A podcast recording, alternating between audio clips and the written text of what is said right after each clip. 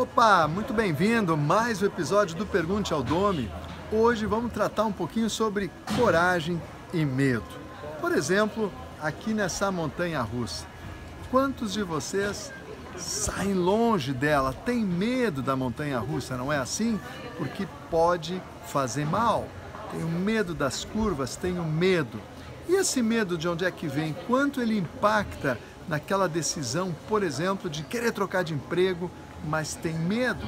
Ou quem sabe atravessar a rua para conhecer aquela garota dos teus sonhos? Ou o amor da tua vida, não é? E a gente tem medo. De onde é que vem esses medos? Esses medos já começam na formação do nosso cérebro. Mais de 80% dos nossos pensamentos são negativos. Então, quando você se aproxima de uma montanha russa, você já tem aquela sensação de que isso é de medo, isso pode causar acidente, pode fazer mal. E assim, esses medos que nos atraem são os mesmos que nos impedem de sermos mais felizes. Lembra bem, as pessoas não se arrependem de terem subido na montanha russa. As pessoas se arrependem é de não terem arriscado mais. Quando você não experimenta, você sai do parque com aquela sensação: e se eu tivesse feito, o que teria acontecido?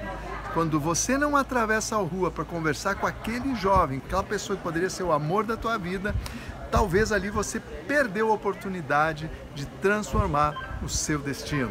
Então, essa sacada de hoje é o seguinte: quando você tiver medo, não é você que está tendo, é essa vozinha interna que põe em você um monte de dúvida, um monte de medos para você ficar travado, para você ficar estacionado. Portanto, a sacada aqui é saber questionar, ser cético a esses medos que vêm a você. Pense muito bem agora no medo que você está tendo. Talvez o medo de não conseguir pagar a prestação da casa própria no final do mês, o medo de que o teu filho não dê certo na escola, o medo de que você possa ser demitido, o medo de que aquele negócio que você tem possa dar errado. Isso tudo, faça essa perguntinha para você mesmo. Será que isso é uma verdade?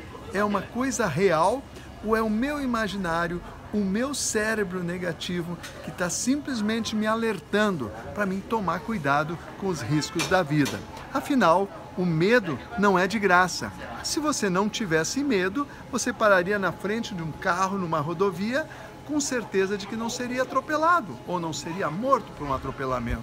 Então nós temos que ter o discernimento de o que realmente é um medo de vida, um risco de vida, ou então que é simplesmente uma suposição que nos trava e não deixa que a gente siga em frente, que a gente possa construir uma vida mais feliz. Muitas vezes num parque de diversões em que você tem medo e aí perde a oportunidade de se divertir.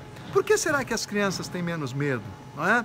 Normalmente porque na cabeça delas ainda não foi plantado todos os medos que você ou que eu temos na nossa. Quando nós adultos começamos a plantar esses medos nelas, então sim elas crescem crianças medrosas. Se você plantar nas suas crianças, vão em frente, vão para a montanha russa, vamos avançar, vamos arriscar, você desenvolve nelas a autoconfiança, que é exatamente um processo inverso ao medo.